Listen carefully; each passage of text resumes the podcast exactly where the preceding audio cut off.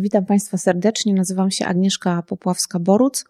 Mm, pracuję na SWPS-ie w Sopocie na stanowisku adiunkta i jestem też kierownikiem Zakładu Psychologii Organizacji i Marketingu. Natomiast temat, o którym chciałam Państwu opowiedzieć, dotyczy wielozadaniowości medialnej, czyli mojego drugiego obszaru zainteresowań badawczych, bo pierwszym oczywiście jest psychologia biznesu, mm, który dotyczy takiego zjawiska, mm, które nazywamy zamiennie albo wielozadaniowością, albo multitaskingiem. I to jest teraz y, ciekawe pytanie, co Państwo robicie w momencie, kiedy słuchacie teraz mojego wystąpienia, tego wykładu? Czy Państwo jednym okiem e, patrzycie w tej chwili na telefon, sprawdzając, co dzieje się na Facebooku? Czy Państwo może macie e, w tle grający telewizor? Mm, czy Państwo może siedzicie w tej chwili w komunikacji miejskiej, w jednej ręce trzymacie notatki z wykładu, a w drugiej słuchacie mojego głosu? Wielozadaniowość e, to jest właśnie taka czynność, pojęcie, które w ogóle do psychologii zostało wprowadzone poprzez informatyków, dlatego że pierwszy raz pojęcie multitaskingu zostało użyte w 1965 roku e, przez firmę IBM, która wprowadziła swój e, pierwszy komputer, pierwszą maszynę liczącą i wtedy pojawiło się to pojęcie związane z tak zwanym multitaskingiem, wielozadaniowością, czyli takim procesem, który polega na wykonywaniu wielu czynności w jednym momencie. No i teraz jest pytanie, czy to jest możliwe, żeby można było wykonywać wiele czynności w jednym momencie. Generalnie my w psychologii mówimy, że taka, e, taka aktywność możliwa nie jest, ponieważ tak naprawdę chodzi o to, żebyśmy bardzo szybko przełączali uwagę pomiędzy różnymi zadaniami. Czyli nie ma takiej możliwości, że my możemy zrobić dwie czynności w jednym momencie, poświęcając im tyle samo zasobów naszej uwagi. Ja w swoich badaniach zajmuję się odmianą wielozadaniowości, która nazywa się wielozadaniowością medialną. I to właśnie polega na tym, że e, jedna z czynności, które, którą wykonujemy w danym momencie, jest powiązana z mediami. I to może być właśnie e, oglądanie telewizji, jednocześnie czytanie maili, ale to może być też taka wielozadaniowość, która związana jest e, z byciem w internecie czyli na przykład e, mamy otwartą jedną zakładkę, czytamy sobie artykuł, e, w tle leci na przykład jakaś audycja, jednocześnie też sprawdzamy, czy coś nie pojawiło się na Instagramie, czy też w naszych mailach. Także to też może być taka aktywność, która związana jest wyłącznie z różnymi czynnościami, które robimy w internecie. No i teraz pytanie jest takie, dlaczego warto się zajmować tym zagadnieniem, czy ono jest w ogóle dla nas ważne? E, a mnie zainspirowała też taka sytuacja, w której e, zaczęłam sobie oglądać na portalu pracuj.pl ogłoszenia pracodawców, e, którzy właśnie w treści ogłoszenia piszą, że wymagana jest wysoka zdolność multitaskingu właśnie albo wielozadaniowości. No i pytanie do Państwa, czy wiecie, na jakim stanowisku pracy taka wielozadaniowość jest najczęściej wymagana? No więc jeżeli Państwo mm, już się zastanowili i macie jakieś typy, no to Wam powiem, że zrobiliśmy taki krótki research e, właśnie na portalu pracuj.pl i okazało się, że ta, ta zdolność wielozadaniowości jest wymagana zarówno na stanowisku mechanika, jak i front desk asystenta, event managera e, czy asystentki zarządu. Także to jest tak, że naprawdę wielu pracodawców e, używa tego stwierdzenia i uważa, że to jest ważne. I to jest jakby jedna E, jedna inspiracja. Druga kwestia związana jest z tym, że my w tej chwili praktycznie non-stop jesteśmy w mediach, e, jesteśmy e, przyczepieni do internetu, nosimy ze sobą cały świat w komórce, w związku z czym ten tryb wielozadaniowości jest bardzo powszechny i bardzo łatwo dostępny. E, ponieważ Państwo też mogą sobie wyobrazić sytuację, w której jesteście w restauracji i jednocześnie sprawdzacie na telefonie, co się pojawiło na WhatsAppie na przykład, albo e, czy piszą coś na temat aktualnej sytuacji w Polsce na jakimś znanym portalu i jednocześnie prowadzić konwersacje ze znajomymi. Także e, tak naprawdę ten stan, ten tryb towarzyszy nam niezwykle często, w związku z czym zaczęliśmy się zastanawiać, czy to jest w ogóle efektywne. Czy jeżeli pracodawcy o tym mówią, że tego wymagają i rzeczywiście my tak często jesteśmy w takim trybie, to pytanie, czy to jest dla nas dobre. No i zebrałam sobie e, sporo różnych, e, sporo różnych badań na ten temat. Generalnie można powiedzieć, że bycie w trybie wielozadaniowym po pierwsze powoduje, że ludziom obniża się poziom kreatywności i jednocześnie też poziom empatii, więc nie myślą tyle o innych, ile powinni na przykład.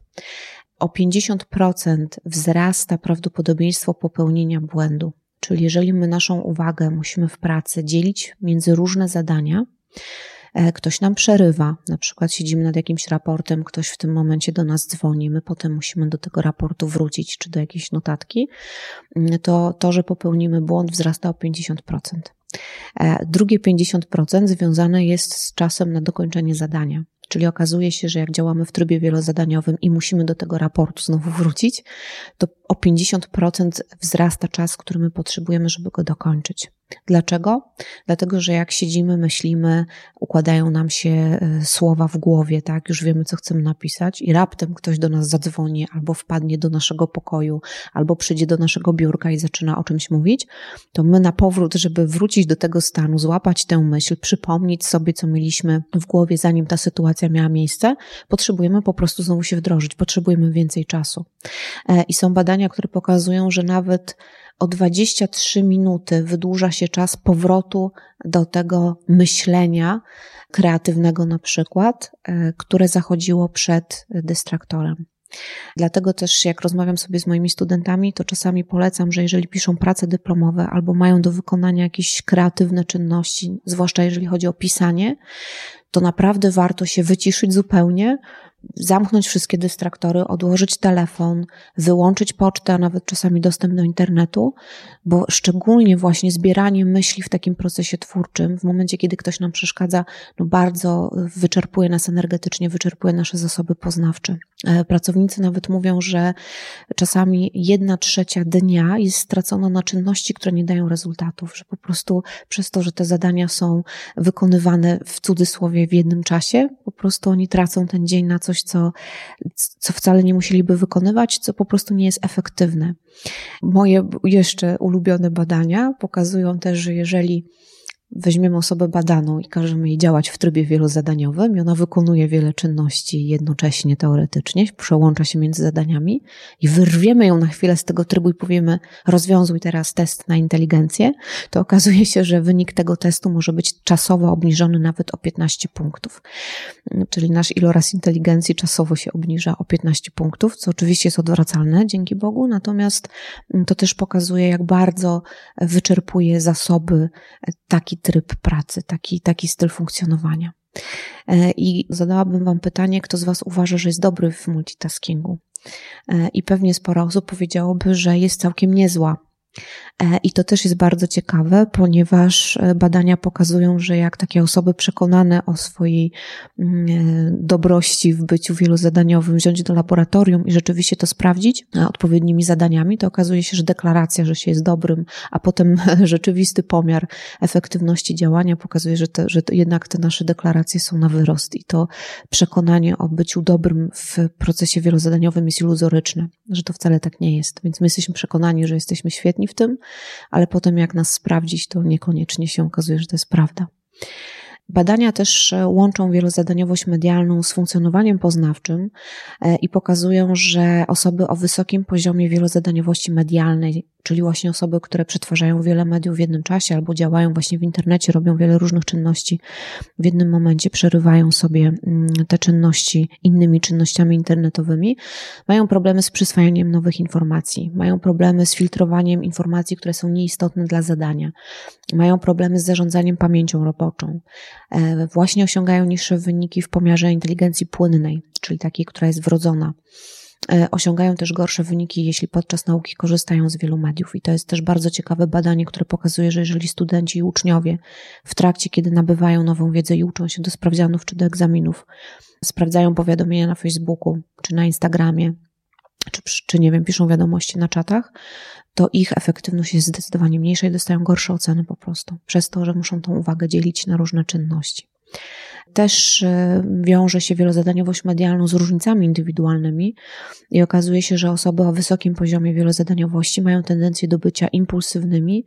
To są osoby, które szukają wielu doznań, nowych doznań, ale też są nadmiernie pewne siebie i to pewnie to przekonanie o tym, że jestem dobry właśnie w wielozadaniowości, multitaskingu też właśnie jest związane z tą cechą, ale też te osoby wykazują podwyższony poziom symptomów depresji i lęku społecznego Także ten tryb funkcjonowania, oprócz tego, że upośledza nasze działanie w takiej codziennej pracy, też może prowadzić do tego, że mamy e, większy poziom lęku, czy właśnie czujemy się smutni, tak, i, i odczuwamy te symptomy depresji.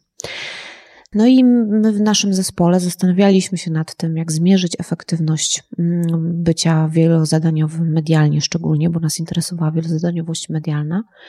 I wymyśliliśmy sobie dwa sposoby pomiaru tej wielozadaniowości. Jeden to jest taki pomiar bardzo powszechny w psychologii, czyli po prostu prosimy osoby badane o wypełnienie kwestionariusza, w którym one deklarują, jak często używają wielu mediów jednocześnie, co oni, co oni jednocześnie robią. Mm, a druga metoda to jest metoda behawioralna. E, instalujemy w przeglądarce internetowej specjalny plugin, który liczy przełączenia pomiędzy zakładkami, które są akurat otwarte w tej przeglądarce. Czyli to jest taki bardzo ładny wskaźnik pokazujący, czy ludzie często się przełączają pomiędzy tymi zakładkami, czy nie. Ponieważ osoby o niskim poziomie wielozadaniowości medialnej funkcjonują w taki sposób, że czytają sobie treści z jednej zakładki, kończą, przechodzą do następnej, kończą i przechodzą do następnej. Więc oni tych przełączeń między zakładkami, jeżeli mają otwartych ich sześć w przeglądarce, to mają na przykład sześć przejść bo przeczytają, skończyli i tak dalej. Natomiast osoby, które mają wysoki poziom wielozadaniowości medialnej, to średnio mają takich przejść 25. Czyli to widać, że y, zaczynają czytać, potem zaczynają czytać następną zakładkę, potem może wracają, potem idą do kolejnej i widać, że ta praca nie jest systematyczna, tylko rzeczywiście oni sobie e, między tymi zakładkami przeskakują. I my w naszym e, laboratorium e, sprawdzaliśmy jedną z tych osobowości, jaką jest samoregulacja. Mm, samoregulacja to jest, innymi słowy, kontrola działania w celu osiągnięcia wyznaczonych celów, czyli powiedzenie sobie, OK, mm, nie wiem, chcę schudnąć albo chcę zacząć biegać w maratonie, w związku z czym mam pewien plan treningów, pewien plan diety, no i teraz muszę swoje działanie kontrolować, żeby do tego celu dojść, czyli muszę wyjść na trening, muszę pilnować diety, Mm, odpowiedniej, tak? Muszę, nie wiem, zregenerować się, tak? Więc jakby ta samokontrola pomaga nam właśnie, żeby e, dojść do określonego celu. No i nasze badania pokazały, że osoby, które mają wrodzony poziom samokontroli wyższy, samoregulacji wyższy, e, też mniej przełączają się pomiędzy zakładkami i deklarują niższy poziom wielozadaniowości medialnej. Czyli rzeczywiście, jeżeli mamy tendencje osobowościowe do tego, żeby kontrolować to, co robimy, to e, rzeczywiście będziemy mniej się rozpraszać i mniej takich działań wykonywać. Druga taka cecha osobowości to jest potrzeba domknięcia poznawczego. To jest taka cecha, która charakteryzuje osoby, które lubią porządek, przewidywalność, nie lubią szaro-białych e, sytuacji, tylko wszystko musi być czarno-białe, szybko podejmują decyzje. Także to są takie osoby, które lubią domykać są na przykład bardziej podatne na zachowania stereotypowe, bo one po prostu chcą szybko mieć zamknięty dany temat, więc szybko podejmują decyzje, lubią mieć porządek. I też okazuje się, że osoby, których cechuje wysoka potrzeba domknięcia poznawczego, też rzadziej przełączają się między zakładkami, też lubią dokończyć pierwszą czynność, zanim przejdą do drugiej i też e, kontrolują to. E, my też w naszym laboratorium, jak już stwierdziliśmy, że ta cecha wewnętrzna samoregulacja jest ważna, to pomyśleliśmy sobie, a może narzucimy to z zewnątrz. W związku z czym w innym warunku badawczym poprosiliśmy osoby o wysokim poziomie wielozadaniowości, żeby wykonywały zadania jedno po drugim. Czyli po prostu pierwsze kończymy, drugie kończymy i tak dalej. No i okazało się, że osoby, jeżeli im się narzuci z zewnątrz określony porządek, no to one generalnie funkcjonują tak samo dobrze jak osoby o niskim poziomie wielozadaniowości. Czyli można podsumować, że albo mamy wrodzone predyspozycje do tego, żeby takie zachowanie hamować, albo z drugiej strony możemy stworzyć takie warunki zewnętrzne, e, może nam ktoś narzucić odpowiedni porządek i wtedy też funkcjonujemy podobnie efektywnie. Kolejnym problemem badawczym, który myśmy sobie zadali w laboratorium, to było to, dlaczego ludzie tak robią. E, no i w tej chwili będziemy sprawdzać e, jedne, jedną zmienną, jaką jest podatność na nudę i zobaczymy, czy to jest kwestia nudy, że ludzie po prostu w połowie zadania im się nudzi i wtedy wymyślają, dobrze, to sobie zerknę, co jest na następnej zakładce. Czy jest to związane z czymś innym? I teraz, żeby e, opowiedzieć o wynikach, które uzyskaliśmy, muszę opowiedzieć o takim pojęciu, które weszło do użycia do psychologii, które nazywa się Fear of Missing Out. Ja się posługa, posługuję skrótem FOMO, właśnie od słów fear of missing out. FOMO to jest taka cecha, to jest takie, takie zjawisko, które polega na tym, że osoby, które mają wysoki poziom fear of missing out, czyli FOMO, to są osoby, które odczuwają tak zwany lęk przed byciem pominiętym. I to jest związane zarówno z takim funkcjonowaniem społecznym, czyli ja boję się, że jak nie będę często sprawdzać Facebooka na przykład, to ominie mnie coś fajnego, co robią akurat moi znajomi, powiadomienia o jakiejś imprezie, nie wiem, to, że się zbierają spontanicznie na obiad, tak? Ja o tym nie wiem. I to jest jakby jeden aspekt, a drugi aspekt też jest związany z tym, że ominą mnie jakieś ciekawe informacje, ominą mnie jakieś ważne mm, e, wiadomości, które, które inni będą wiedzieli przede mną, a ja nie. Ja nie mam do tego dostępu. E, w związku z czym e, okazało się, były badania w 2013 roku, które pokazały, że zjawisko właśnie FOMO jest związane z większym zaangażowaniem w social media. E, czyli osoby z większym poziomem FOMO też mają większe pragnienie sprawdzania tego, co się w social mediach pojawia, e, ale też e, osoby, które mają wysoki poziom FOMO, są bardziej drażliwe, czują większy niepokój, mają poczucie nieadekwatności. No i to jest właśnie też takie, mm, też taki, mają negatywny nastrój. To się nawet może objawiać e, w takich jak to powiedzieć, zjawiskach halucynogennych, czyli osoby, które mają wysoki poziom FOMO, to im się wydaje, że słyszą powiadomienia na telefonie, że coś się dzieje na przykład na Facebooku. Pomimo tego, że oczywiście żadna wiadomość nie przyszła, żadnego powiadomienia nie było, to one sprawdzają, bo im się wydaje, że słyszały, że jednak coś się zadziało.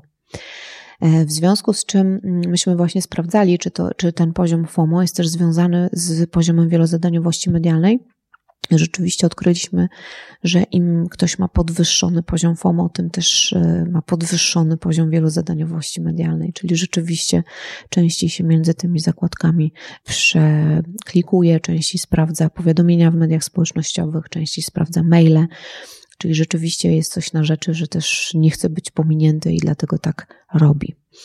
E, pytanie, które też jest związane trochę z na, z tematem wystąpień w tym cyklu, to jest pytanie, czy można mózg wytrenować, albo czy my możemy nauczyć się być wielozadaniowymi, czy możemy to zrobić.